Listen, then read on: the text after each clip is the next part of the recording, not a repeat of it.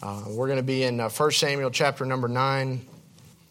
1 Samuel chapter 9, verse 27, and uh, is where we're going to get. We'll back up and we'll read in uh, 1 Samuel 9, and uh, we'll begin in, back in verse number uh, uh, 24. And the cook took up the shoulder and, and that which was upon it and set it before Saul. And Samuel said, Behold, that which is left, set it before thee and eat. For this time, for unto this time hath it been kept for thee, since I said, I have invited the people. So Saul did eat with Samuel that day. And when they were come down from the high place into the city, Samuel communed with Saul upon the top of the house. And they rose early, and it came to pass about the spring of the day that Samuel called Saul to the top of the house, saying, Up that I may send thee away. And Saul rose and went out both of them, he and Samuel, abroad. And as they were going down to the end of the city, Samuel said to Saul, Bid thy servant pass on before us. And he passed on. And I want to preach on this. He says, But but stand thou still a while, that I may show thee the word of God. Let's go ahead and we'll have a word of prayer. Heavenly Father, Lord, we come before you this evening and just uh, I pray, God, for your presence with us tonight. And God, I pray that uh, you would honor your word as uh, your servant seeks to glorify you. And God, I pray that you cleanse my mind and my heart and my lips and my tongue. And uh, Lord, help me to um, say only what uh, would be pleasing in thy sight and nothing beyond that. Uh, Lord, that it uh, wouldn't seek to be an offense, but uh, God might be an encouragement to your people. And God, we need to hear from you on high. And uh, God, we just pray and ask you that you'd see fit to come down and meet with us this evening and Lord, not because we're anybody or because we are worthy or, uh, Lord, uh, but just because we love you and we appreciate you. And uh, Lord, even in this uh, wicked and untoward generation, God, we seek to see your face and, and we desire to add it, your, your blessing upon uh, the reading of the word tonight. In Jesus' name, amen. I want to uh, bring, bring a few thoughts out of this where Saul, Samuel tells Saul, but stand thou still a while, that I may show thee the word of God. You know, Saul uh, was definitely an interesting character in the Bible and uh, no doubt dynamic in the eyes of the people. He was uh, head and shoulders above his peers and, and stood out in that sense. And uh, uh, they were at a time of rebellion against God and his word and uh, at a, a crossroads, if you will, at the time of the nation of Israel. And uh, obviously, right before King David was set up and uh, to be anointed king, and uh, Saul is anointed king. Uh, Samuel was uh, the spiritual leader, if you will, at the time, and uh, he had, up until this time, he had warned them about anointing a, a, a ruler outside of God. And uh, naturally, God's people, uh, being stiff necked and uncircumcised in heart, they, uh, they, they rejected that. And they said, No, let us make us a king like all the other nations. Let us have one guy in charge. And, and Saul was the obvious choice, outwardly appearing. Uh, he was a soldier, uh, he was head and shoulders above everybody. And, uh, and he probably good looking, probably had charisma, and yet uh, there were some clues along the way that somebody along the way should have said, hey, you better keep an eye on that guy. Uh, when Saul, uh, when David later on had lined all the all the, uh, the men up and uh, they they were looking for Saul, they they found him hiding among the stuff. It says, and that should have been a clue. Uh, David later on becomes king, but Saul is the king right before him. You know, listen, uh, if there's one thing that God's people can do in this day and age is learn to stand still. Uh, people get saved and uh, the, they, they just get antsy, and, and the, uh, the devil has a heyday with that. Uh, we live in a generation that's every, I want everything right now. Everything is, uh, if we go through the, the drive through and it takes too long, we get angry. Uh, if something isn't right now when I want it, then I just don't want it. I, I lose interest, and, and our attention span becomes shorter and shorter all the time. Right. And, uh, and that's not good for the child of God. Uh, God wants to teach us some things, and sometimes, sometimes it's the process itself that God wants to teach us. Um, there's been times in my life where Uh, I knew that, uh, you know, I just felt like God wasn't maybe showing himself to me. And I, I just, by faith, I just tried to keep my eyes on the Lord. Uh, I remember when I was praying for a wife, and uh, my wife was praying for a wife, but we weren't married at the time.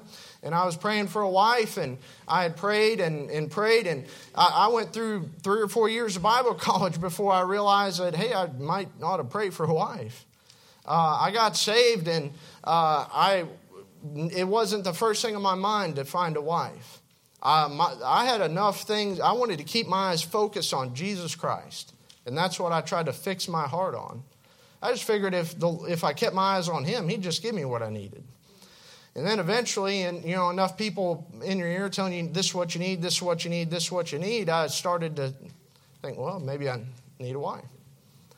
And so I prayed about it for years, and uh, I, I just got to the point where I said, Lord, if you don't want me to be married, then I'm okay with that. I just, I want you. I love you. within weeks, I met Nicole. If that long, it might have been the week.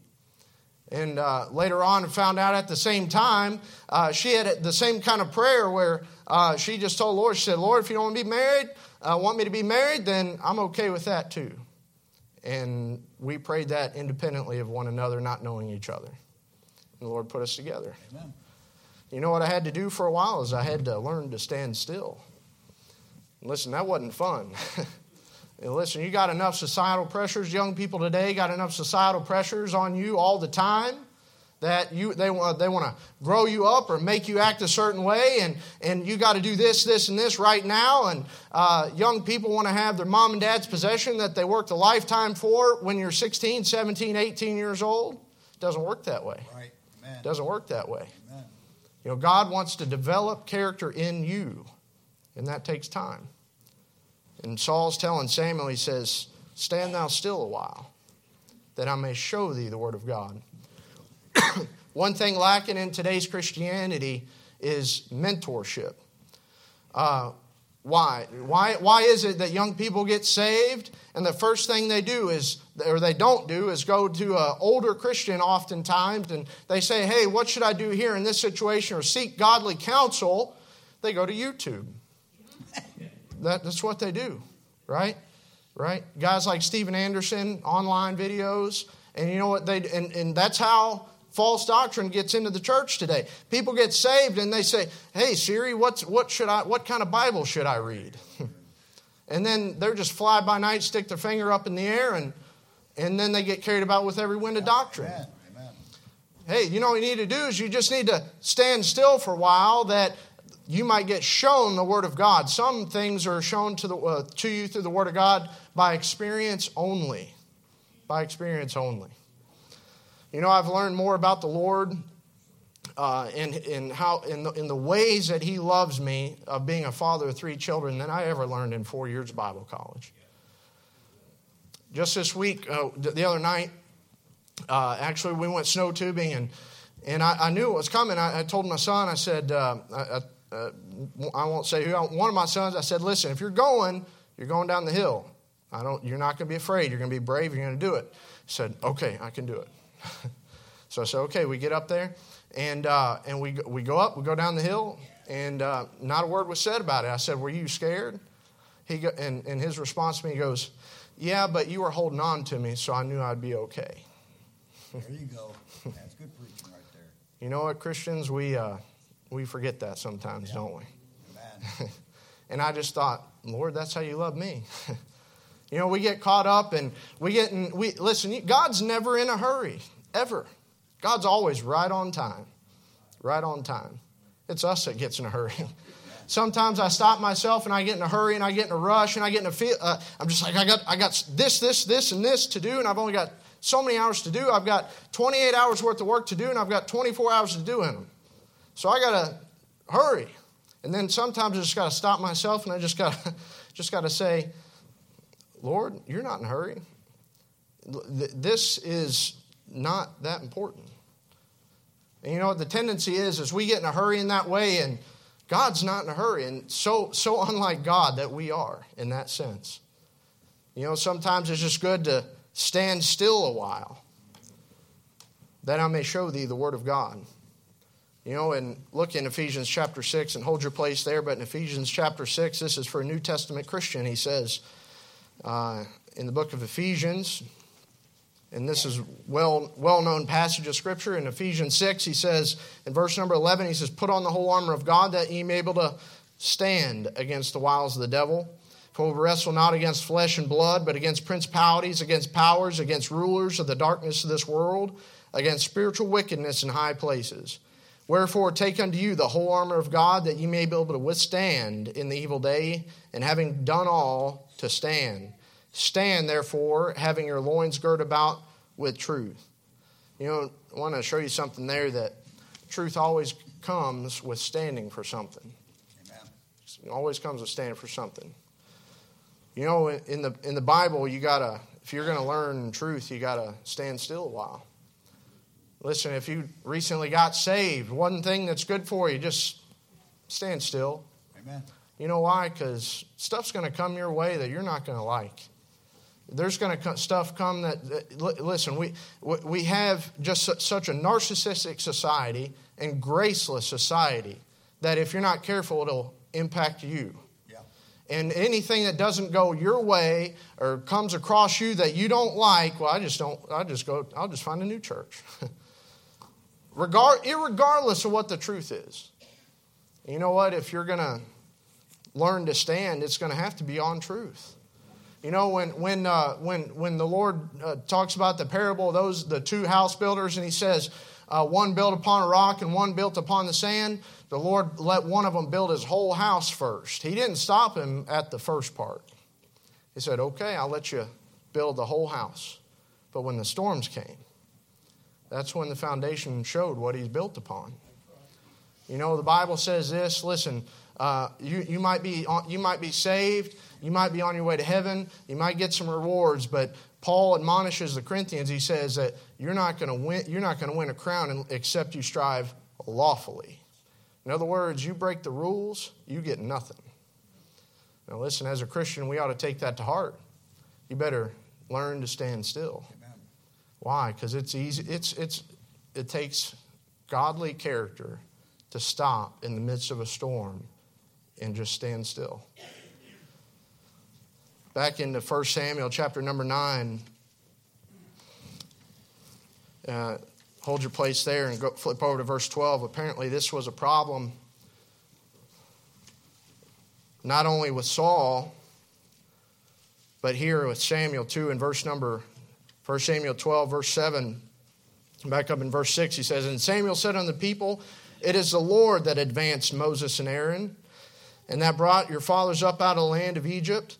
Now therefore stand still, that I may reason with you before the Lord of all the righteous acts of the Lord.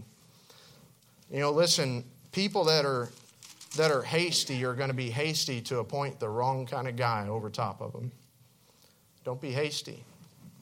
Listen, we, we that that that spirit of this age that I want everything now. It's got to be instant, just in, instant information, instant access to so many things. Listen, all these young people, you got sin at, at your fingertips. It's gonna, you're going to have to be very careful. To have to be very careful. You better not be quick to jump on the internet and uh, having, uh, having roast preacher for lunch. He said something you didn't like, and so I'm going to uh, slander him all over Twitter because I want to show everybody how godly I am. You know, you ought to learn to stand still. Listen, uh, a couple points that, that I think we can draw from the passage on how to stand still and learn from the things of God. Looking uh, back in 1 Samuel 9, verse 27, he says Samuel's going down to the end of the uh, 927, uh, going down to the end of the uh, end of the city. Samuel said to Saul, "Bid thy servant pass on before us," and he passed on. In other words, I need to talk to you. Uh, just Samuel and Saul got alone. He says, I just, I need to talk to you, just me and you. You know, so one thing you can learn is that you got to learn to get alone. You got to learn to get alone. You know, there's, uh, nobody likes to be alone. You know, I, I can tell you from experience some of the biggest times of growth in my Christian life was it was just me and God. Amen. Amen. Me and God. Right. When I first got saved and I started, uh, when I got saved, I, was- I was so ignorant of the gospel and, and Christianity and, and church operation, it didn't occur to me that people would reject the gospel. I just thought if I told people they would get saved because it's obvious that you should, and, and especially with the crowd that I ran with. And, and, and it blew my socks off that when I got saved, that people would just slough it off like it was no big deal. What, a free ticket to heaven? You don't want that? It, it just it floored me. I didn't understand why. So, it, it just it didn't. I didn't understand it. You know the. Uh, sometimes I would get mocked and, and ridiculed and made fun of by some of my friends, and and to the point where they didn't. All of a sudden, I did. I didn't have to say, "Hey, I don't want to be around you guys anymore." They just quit inviting me around. And you know, I, it, it got lonely. You know, I was used to having friends around, and they didn't want me around anymore. And uh, they didn't understand, and uh, by and large, a lot of the people close to me, they didn't understand what trying to live for God meant, and it got lonely. But you know, looking back at those times, though, I dealt with the, the lonely periods and, and the times of being alone and, and that urge to want to be around somebody. Listen, listen, young people deal with that every day. Young people get out of church because they get in a sinful relationship together because they got that pressure on them, and they would rather be with somebody they don't even like than have to deal with being alone. But listen, God wants you to stand still a while. I want you to stand still a while. You know what I learned later on after I got married is I learned that uh, I appreciate my wife more today because of what I knew what it was like to live life without her. You know, it's you you go through that alone period and listen, everybody God uses in the Bible, he puts them through a period of alone time. Amen. Jeremiah puts him in a jail. Noah, by and large, who listened to no other in his family? Joseph, sold into slavery, alone. Paul, uh, at times he had Silas, but other times he was alone. You know, listen, these are people just like me and you, and they had those times where it was just them and God and God alone. And you know what? God had to put them through that period so that they can see that God is sufficient. He's able. You know, God wants you to stand still that He might show you the Word of God. Look in, uh, look in cha- uh, Acts chapter number 8. Acts chapter number 8. You know, you never see a flock of eagles, very lonesome birds. But you know that eagle will fly to the highest crag of the rock and above the, uh, the, the, the clouds and abro- above the predators. There's safety in height. But you know, if you're going to live that kind of Christian life, it's often going to be alone. And the more and more wicked that this world gets, the more and more alone it's going to get. And you know what? If you don't draw close to the Lord and learn to stand still, you're going to be in trouble. I'm just here to warn you. Look in Acts chapter number 8 and verse number 37. And Philip said, If thou believest with all thine heart, thou mayest. And he answered and said, I believe that Jesus Christ is the Son of God. And he commanded the chariot to stand still. And they went both down into the water, both Philip and the eunuch, and he baptized him. But he tells that chariot to, verse 38, to stand still.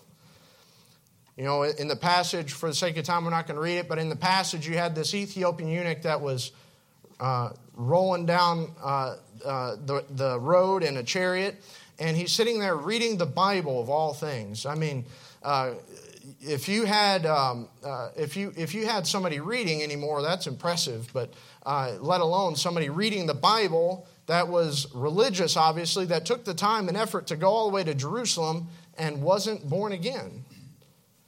And God notices that. And he, uh, uh, Philip comes in, he asks him, he says, uh, Do you understand what you read? And he said, how, how can I? Except, my, well, of course, what he should have said is, Well, I'm the Ethiopian eunuch. I know everything. Of course, I know what that means. but that's not his attitude. Amen. He said, Well, how can I? Except some man should guide me.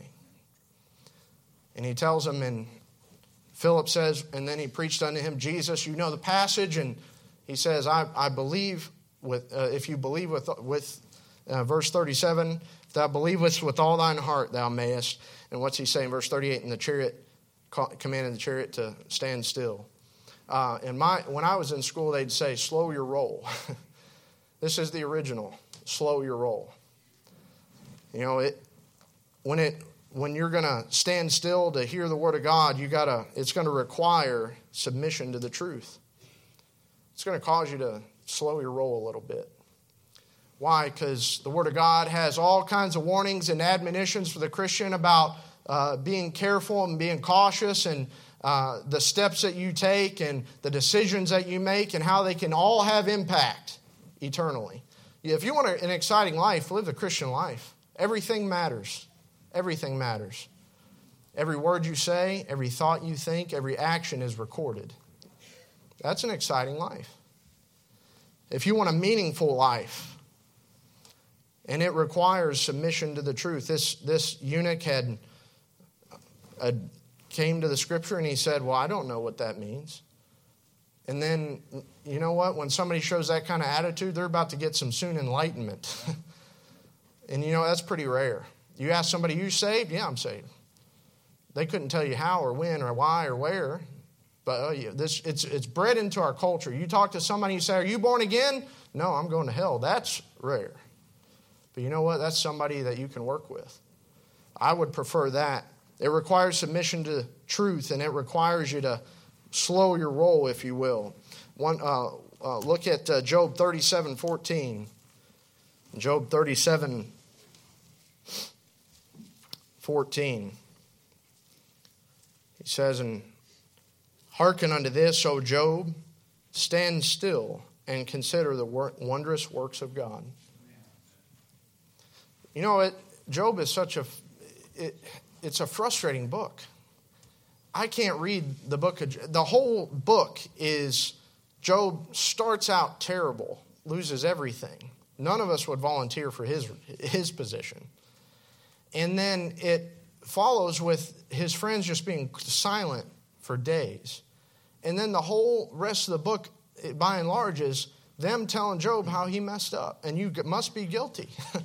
I mean, with friends like these, And Job had some good friends. You know, you ever have somebody like that? You know, you make a mistake, right?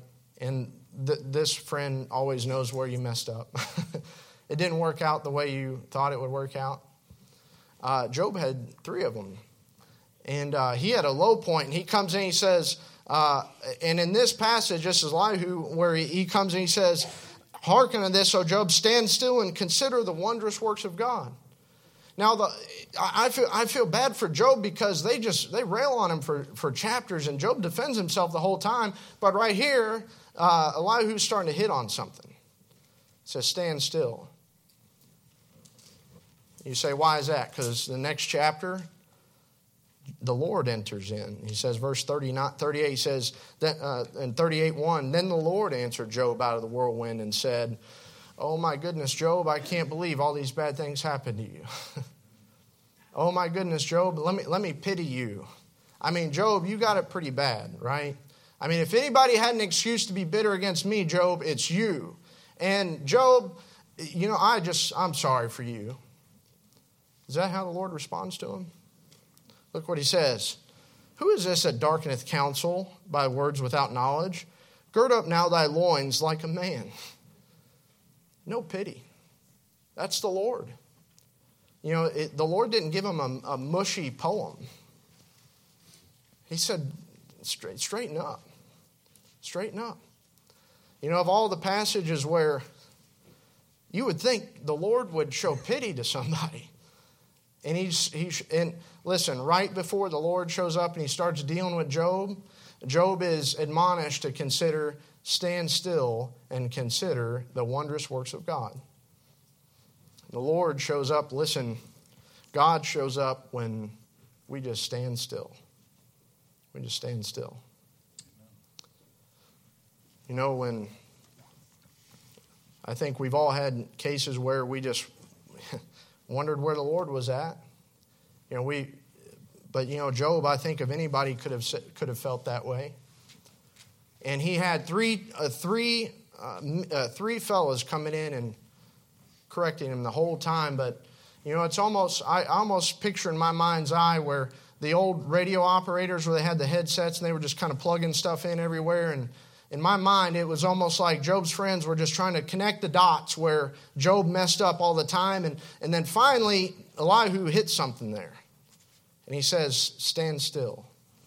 And guess what? When Job considered to stand still and see the wondrous works of God, the Lord shows up and starts dealing directly with Job. You know why the people, a lot of people miss the blessings of God is, and the message that God has for them is, we just don't stand still. We're in a rush. We're in a hurry. And we don't consider the wondrous works of God. We, like many, are, woe is me. Now, listen, I, I feel for folks, but you know what? The Lord, the Lord didn't show them pity.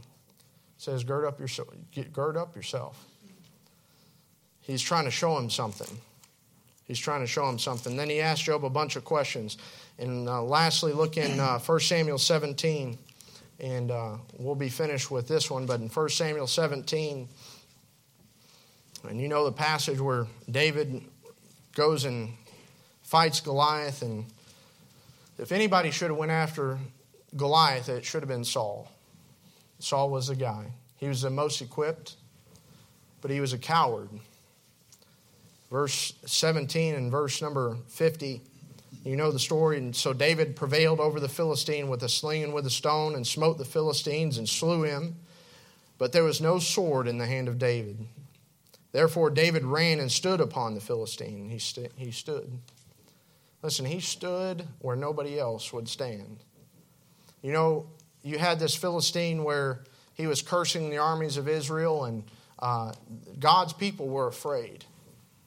And David, just being a, a buddy youth, he, he just he wasn't even supposed to be there to begin with. He just he got there because he followed his father's instructions.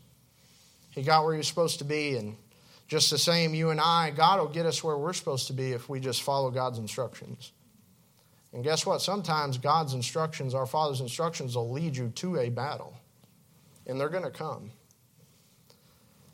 And David stands, and of course, you know, he says, gives a great question Is there not a cause? Obviously, the answer is yes.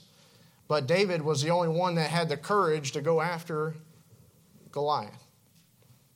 And of course, he slings the stones and then he goes after him. But then, after he kills him, he, he stands upon him, stood upon him. You know, that's where Saul was supposed to be. You know, maybe if Saul hadn't been so hasty or uh, in su- uh, such a hurry or emotionally frantic or uh, in, uh, just maybe it just stood and listened to Samuel for a while longer, it might have been him. Should have been him. Amen. And you know, later on, I think that's by and large why Saul was so jealous of David later on. Because David stood where nobody else would stand. Listen, as a Christian, Jesus Christ has stood in your place. Amen. Listen, if any of us were, uh, if any of us got what we had coming to us, every one of us would be dead and in hell. Any of us deserve to die, just as the, the young man that uh, had hung on the cross, he says, This man hath done nothing amiss. But he said, This guy is innocent. And he leans and he says, today, He asked him, He said, Lord, remember me when thou comest in thy kingdom. You know why? Because Jesus stood and he stood the test. You know, when as a Christian, we ought to stand for some things. You know, Jesus Christ, you could say a, a, a stand of a, a hot dog stand is a fixed position. As a Christian, we ought to be standing for some things not being ashamed of him. Amen. Listen, can I ask you through the week, do you get in a rush, in a hurry? I think everybody in here could raise your hand. But you know what the Lord wants us to do? He says, stand still. Be, be in a fixed position. Listen, hold to the King James Bible. God's word is not alterable. Right.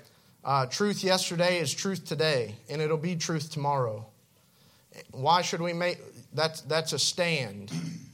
You know, G, uh, Martin Luther, one time, uh, when he had protested the Roman Catholic Church and he's, uh, uh he was called before the, the court and they were trying to uh, uh, kick him out of the Catholic Church. And he had raised a whole lot of issues within the Catholic Church doctrine. And when he did, and they, they called him before the council, and he said, Let me have a, a day to pray about it and, and answer accordingly because at that time, if he had been kicked out of the Catholic Church, he would have, uh, he would have been excommunicated as far as they were concerned, gone to hell. And he stands before that, that group and they said, How do you answer? And he said, Here I stand. He had fixed in his heart that he was going to stand with Jesus Christ. And come what may, listen, some things you got to learn just by standing still, that you may learn the Word of God. Let's have a word of prayer and turn it over to Pastor. Heavenly Father, we love you and we thank you for this truth. Pray you'd help us to stand still. Lord, when everything else is going on that uh, might distract us or might um, get us off course, God, may we stand still. Keep your people close to you. Help us to respond in a way that be pleasing in your sight. In Jesus' name we pray. Amen.